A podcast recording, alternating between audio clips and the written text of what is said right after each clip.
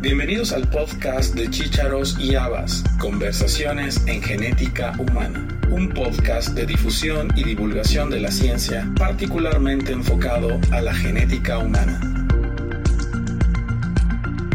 El Human Pangenome Reference Consortium, consorcio de referencia del pangenoma humano en español, es una colaboración internacional de investigadores y científicos que trabajan en la construcción y mantenimiento de un pangenoma humano referencia. El consorcio se formó con el objetivo de desarrollar un recurso genómico más completo y preciso que represente la diversidad genética de la población humana. Cuando hablamos del genoma nos referimos a la totalidad de la información genética contenida en el DNA de los seres humanos. Hasta hace relativamente poco tiempo, los estudios genómicos se centraban en una única secuencia de referencia del genoma humano que representaba un conjunto de genes considerados típicos o normales. Sin embargo, a medida que se realizan más secuenciaciones genómicas, se descubrió que existen muchas variaciones genéticas entre los individuos, lo cual llevó a crear el concepto de un pangenoma. El pangenoma humano se refiere a la diversidad genómica existente en toda la población humana e incluye variantes génicas como inserciones, deleciones y sustituciones únicas de nucleótidos. Estas variantes genéticas son relevantes para entender mejor la variabilidad genética, la predisposición a enfermedades y la respuesta a tratamientos En los siguientes dos episodios presentamos una conversación con la maestra Alicia Cervantes Peredo, investigadora y jefa del Laboratorio de Citogenética del Hospital General de México, para discutir la reciente publicación de este artículo en la revista Nature.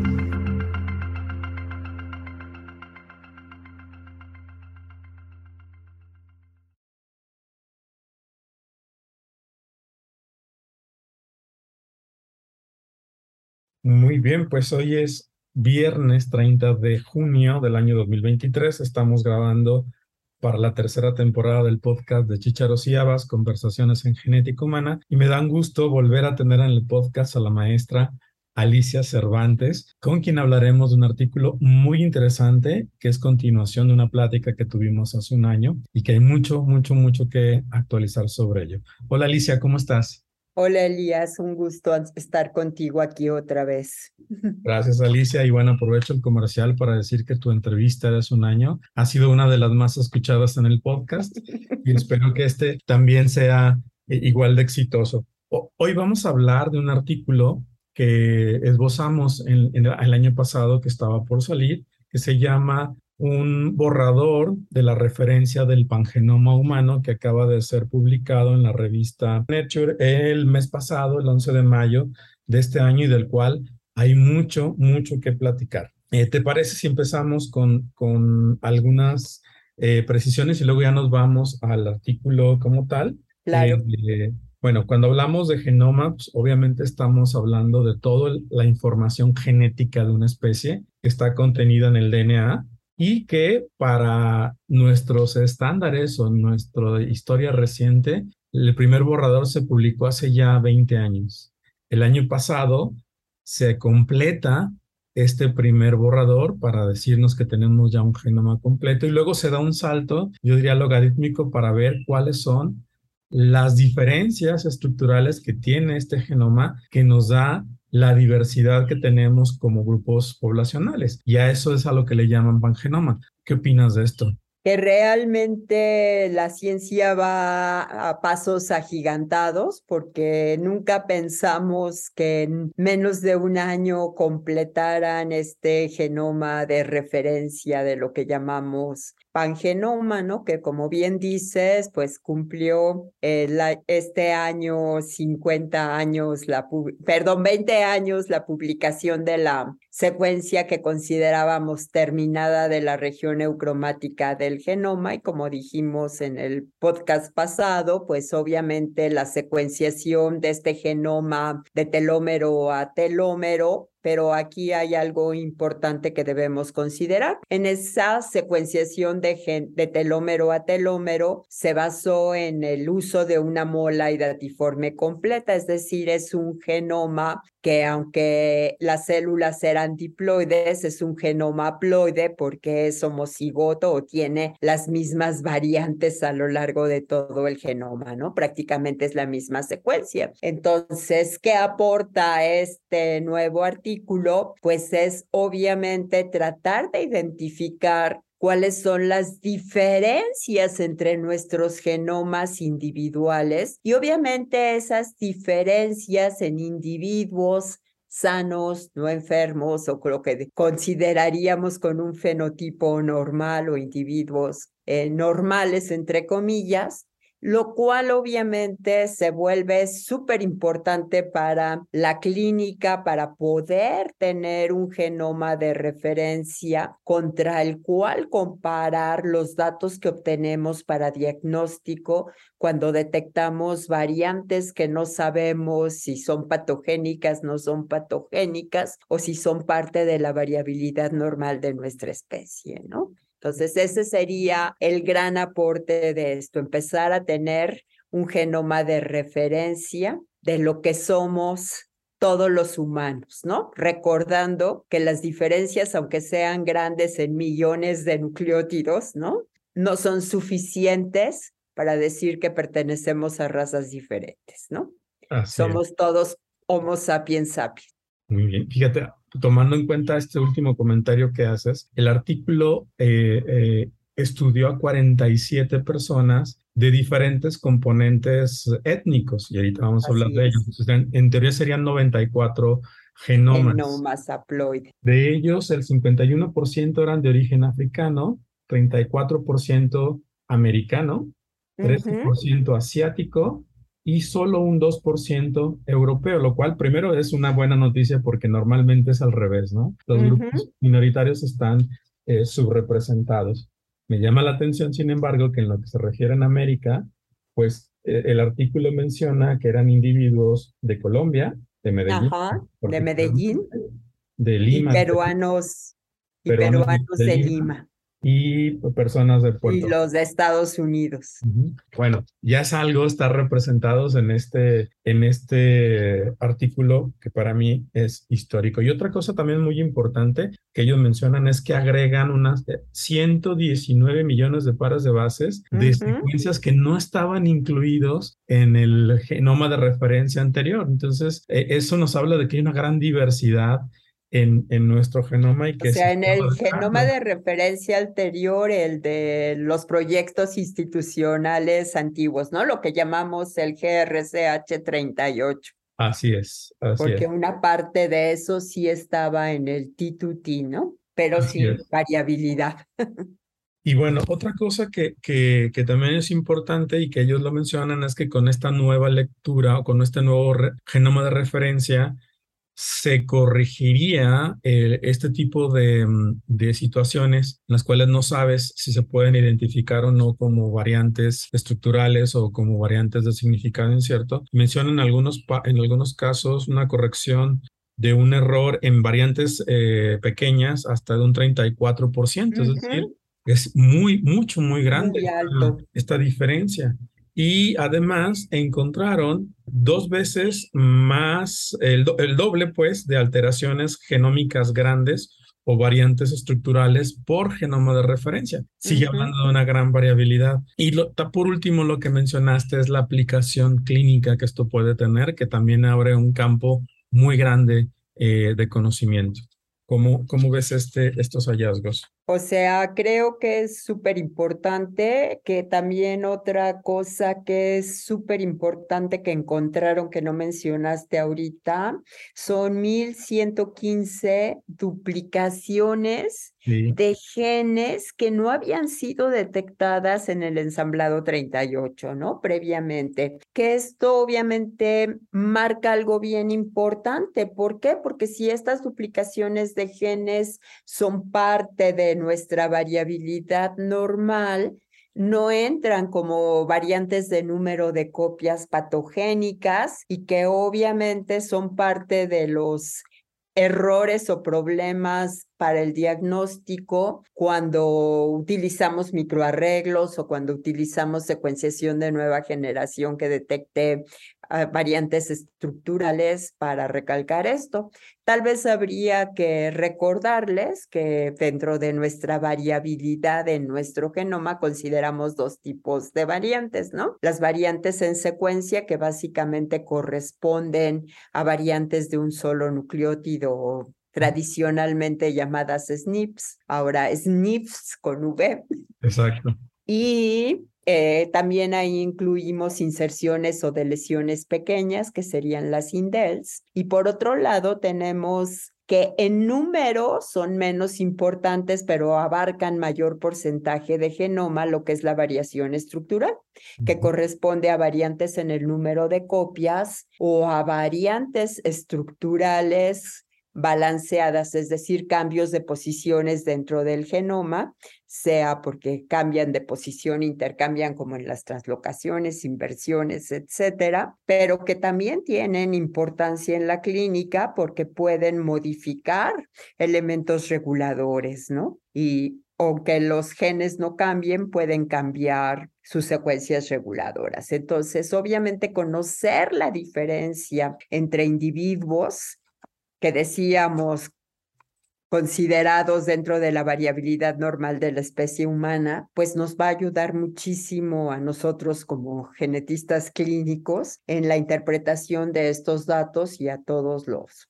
y en todos los ámbitos, ¿no? Claro. En el, en el genoma, en el T2G, en el proyecto T2G, ahí la aplicación de nueva tecnología fue muy importante, sobre todo para leer eh, segmentos cromosómicos completos. En este caso, para reconocer la variabilidad estructural eh, y en este tipo de secuencias, también utilizaron nuevas tecnologías, sobre todo para generar estos mapas. ¿Qué nos puedes decir eso? Porque tú eres la única que los entiende. Ah, bueno, no muy bien. Bueno, hicieron varias estrategias que son importantes. Mencionan que de los 47 individuos, en que eran 28, 29, ya se me fue el número mágico, más o menos, este, ellos los secuenciaron íntegramente utilizando PacBio y Oxford Nanopore, que son estas tecnologías que hacen lecturas muy largas, hasta de 20 kb en Oxford Nanopore y los otros 18, si eran 29 y 18 para que me sumen 47. eh, los otros 18 habían sido secuenciados por diferentes metodologías. De los 29 que ellos secuenciaron, además de usar estas tecnologías de larga secuencia, utilizaron secuenciación de segmentos pequeñitos basados en las plataformas de Illumina para poder ir combinando esto. Incluso al igual que en el T2T, eh, algunas regiones el alineamiento fue manual de hecho, eso es importante porque mencionan que en sus secuenciaciones tienen un 99% de cobertura. De hecho, hay una gráfica en el artículo donde muestran individuo por individuo qué cobertura tenían, donde tenían algunas datos incongruentes, ahí empiezan a aparecer las duplicaciones que encontraron, que decíamos que pues obviamente encontraron muchas duplicaciones que no habían sido detectadas previamente. Y este, por otra parte, además de tener este 99% de cobertura, también dicen que con sus métodos tienen también un 99% de detección para variantes de secuencia y estructurales, lo cual se vuelve bien importante. Y como tú decías, sus herramientas de alineamiento la verdad es que a mí me sobrepasan, pero bueno, intentaremos describir un poco. Yo no soy bioinformática. utilizan dos bases, ¿no? Para, alinear tanto el genoma de referencia 38 como el T2T. Obviamente el T2T, al tener secuencias largas y ellos tener sus secuencias largas, utilizan varios programas gráficos que no me aprendí los nombres, pero bueno, utilizan este este un ensamblado básico que utiliza datos de la base de datos Ensemble, principalmente con los datos de G-Code, es decir, para poder considerar el ensamblado donde tenemos los genes codificantes conocidos y este y los sus transcritos y eso pues obviamente les permite ahí tener una cobertura muy alta, dice que de 99.07 para los exones de los genes codificantes y de 99.42 para, para los transcritos. Entonces, ¿qué están haciendo inicialmente? Pues meter los genes conocidos como base de ese ensamblado, ¿no? También utilizar las secuencias largas para meterlas en el T2T y ir viendo la variación en estos nuevos aportes que nos dio el T2T, que ahora podremos discutir en un momento como, lo son los brazos cortos de nuestros cromosomas acrocéntricos. Recordemos que estos cromosomas acrocéntricos tienen los genes para el RNA ribosomal y forman parte del nucleolo en nuestras células para que éstas construyan a los ribosomas, que es la maquinaria para hacer proteínas. Y bueno, quizá el alineamiento más interesante es uno que llaman cactus. Entonces, pensemos que los cactus tienen un tronco principal o un tallo principal del cual pues van a ir saliendo ramificaciones. Entonces, si pensamos ahora en este pangenoma de referencia como un cactus, pues ¿qué vamos a tener? La rama que es común y las ramas laterales serían estas variantes que son parte de la población normal. De hecho, mencionabas tú hace un rato el curso de la MGH. Eh, esa fue una pregunta que me hicieron, que si ahora, cuando hacemos secuenciación de nueva generación, tendríamos que usar el pangenoma para ver si las variantes son patogénicas o no, pues definitivamente sí. Para eso está siendo construido. Entonces, creo que eso es lo más interesante del alineamiento sin meternos en los detalles técnicos, porque comparan este, como 10 programas de alineación y diferentes cosas que bueno, básicamente lo que hacen los programas de alineación es encontrar qué secuencias son iguales o cuasi iguales y a partir de ahí haciendo lo que llamamos los contiguos. ¿No? ¿Cuál va junto a cuál? ¿Mande? Y es donde radica la complejidad y lo interesante. La complejidad y por, y por... Tienes que agregar variantes de una, sola, de una sola base, inserciones, de lesiones, duplicaciones, todo en un solo, en una sola, bueno, en un segmento, ¿no? Y hay algunas, algunas gráficas donde lo ponen muy sencillito, este, cómo se ven los cambios, pero en realidad esos cambios no son así son complejos y, realmente pues sabemos que hay regiones del genoma donde era imposible eh, tener un alineamiento normal o, base o consenso para poder este, estudiarlos. Entonces, ahí donde me, me, atrapó mucho la genialidad con lo que resolvieron. Y, bueno, yo lo pensaba como, como un rompecabezas donde primero este, haces la parte, pues que puedes encontrar las, la, la contiguidad en cada uno de ellos, pero luego tienes segmentos donde todos son de un mismo color o de, de variaciones, tonalidad de un solo color y ahí es más complejo hacer. Más o menos así es, pero bueno, partir de ese rompecabezas a volverlo un cactus con ramificaciones es la genialidad. Exacto. Creo, creo que la, la, manera como lo ejemplificaste es más, más real, ¿no? Porque no nada más es una pieza, sobre esa pieza hay que agregar más diferentes y, y formas. Y las sacan como ramitas, ¿no? Exacto, exacto. Que sería, aquí está duplicado, aquí te, puedes tener los cuatro nucleótidos, no solo dos variantes, ¿no? Sino que puedes tener cuatro variantes en una misma región, ¿no? Que eso no analicé, pero para algunos mencionan. Algo que me llamó la atención es algo que a lo mejor no vemos ya mucho, pero es, ven los rearreglos a nivel del locus del RH que recordemos que tenemos dos genes que son parte de una duplicación y que eso nos ilustra muy bien lo que ocurre con las duplicaciones de segmentos. Digamos que los individuos que son RH negativo es porque no tienen un gen funcional RHD. ¿Sí? O sea, no van a producir un antígeno que llamamos D en la superficie de sus eritrocitos.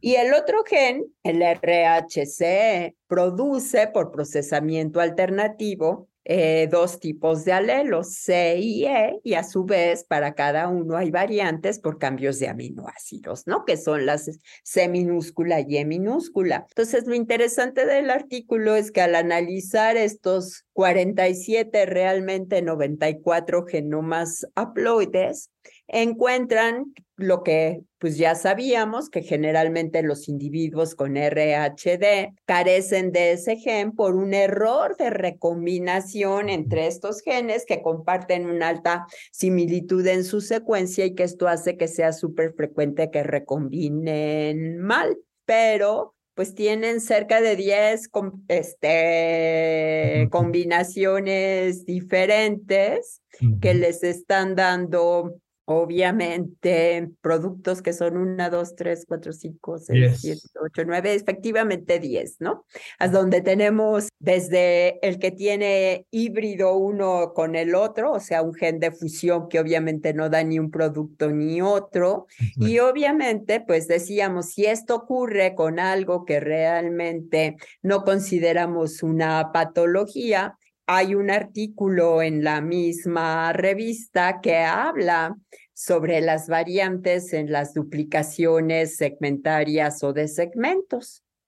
Y eso se vuelve súper importante para el proceso de enfermedad, porque obviamente al tener duplicaciones se facilitan mecanismos de recombinación homóloga no alélica porque no ocupan el mismo locus en la molécula, tienen posiciones diferentes, pero están por lo general en el mismo cromosoma, aunque algunas duplicaciones segmentarias se van a otros cromosomas, y que obviamente a mí me llamó mucho la atención viendo el otro artículo, que normalmente en el genoma el cambio de nucleótido más frecuente es una transición, es decir, una purina cambia por una pirina y una pirimidina por una pirimidina.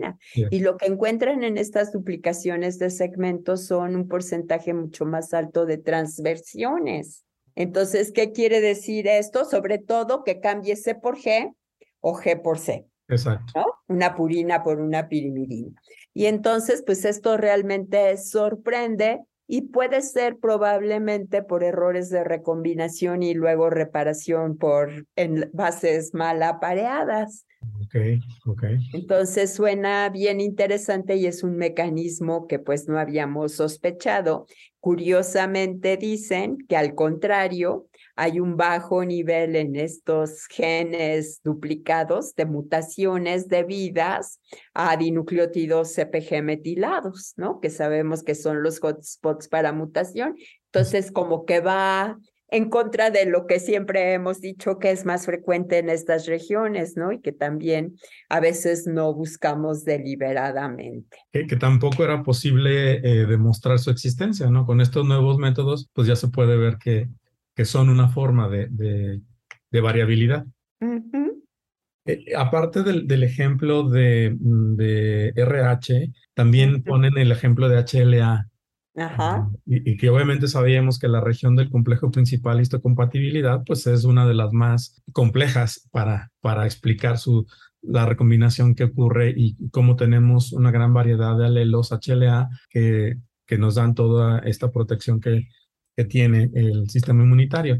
Y, y bueno, el mecanismo más o menos el mismo, aunque la diferencia que encuentran en los haplotipos es más, más pequeño. Son solo cuatro haplotipos los que encuentran, pero seguramente hay muchas regiones más dentro del genoma que, que explicarían esta diversidad de haplotipos por estos mismos mecanismos y que entonces los segmentos que están repetidos tienen ya una explicación o una, una razón de ser, ¿no? Creo que todos sabemos que este ADN repetido pues nunca ha sido ADN basura o ADN sin, sin una función. Creo que cada vez encontramos más funciones y sobre todo más eh, mecanismos reguladores que eh, funcionan como mecanismo regulador para, este, para justificar, entre comillas, su existencia en el genoma. Eh, también ellos mencionan al final del artículo, en algunas de las conclusiones, que esto también puede extenderse a otras especies. según entiendo, nuestro genoma es uno de los más complejos. ¿Crees que existan estos mismos mecanismos no nada más en primates, sino en otras especies? Ah, por supuesto. De hecho, somos el más complejo, si tú quieres, en las especies animales. Pero los vegetales, pensemos que tienen muchísimo más genoma, que necesitan un metabolismo mayor que el nuestro y que obviamente también han ocurrido este tipo de rearreglos, volviendo a lo que decíamos que usamos, ellos usan en el artículo base como ejemplo RH y HLA. te decía que interesantemente encuentran que en estas duplicaciones segmentarias que hay en el genoma, hay hasta 60% más de variantes de un solo nucleótido.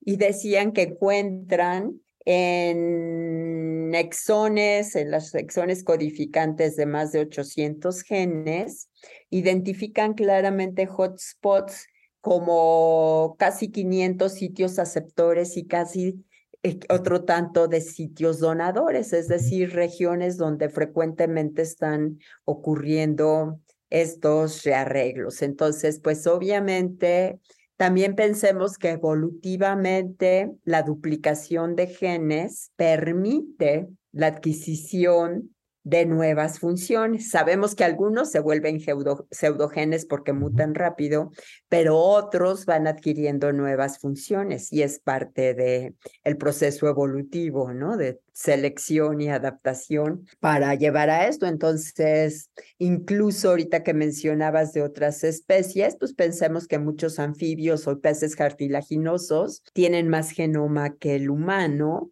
y esto en base principalmente a secuencias repetidas muchas de las cuales son duplicaciones de segmentos con genes. Entonces, pues obviamente esto también les permite un mayor potencial evolutivo, ¿no?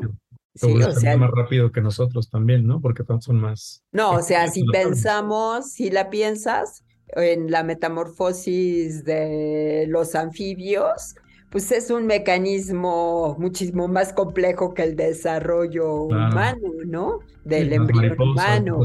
La diferencia es que eh, la evolución ha sido diferente en diferentes órganos y sistemas, ¿no? Lo que nos hace humanos, decimos, no es el 1-2% de genes diferentes a los que tiene pantroglodites, sino nuestro transcriptoma, es decir, cómo hemos aprendido a regular la expresión de nuestros genes o cómo utilizamos las secuencias de nuestro genoma, no solo lo que consideramos gen al tener un producto funcional, sino todos esos elementos conservados evolutivamente que constituyen elementos reguladores. Que también el hacer estos pangenomas nos permite ver que también ahí puede haber variabilidad.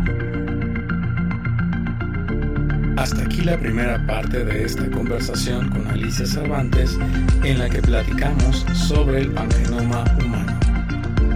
Gracias por haber escuchado este episodio del podcast de Chícharos y Habas, Conversaciones en Genética Humana. Te esperamos la próxima semana con un nuevo episodio y te invitamos a que te suscribas gratuitamente en cualquiera de nuestras plataformas. Estamos en Acast, iTunes, Spotify, Google Podcast y Amazon Music. Y síguenos también en nuestra cuenta de Twitter, arroba chicharos y amas.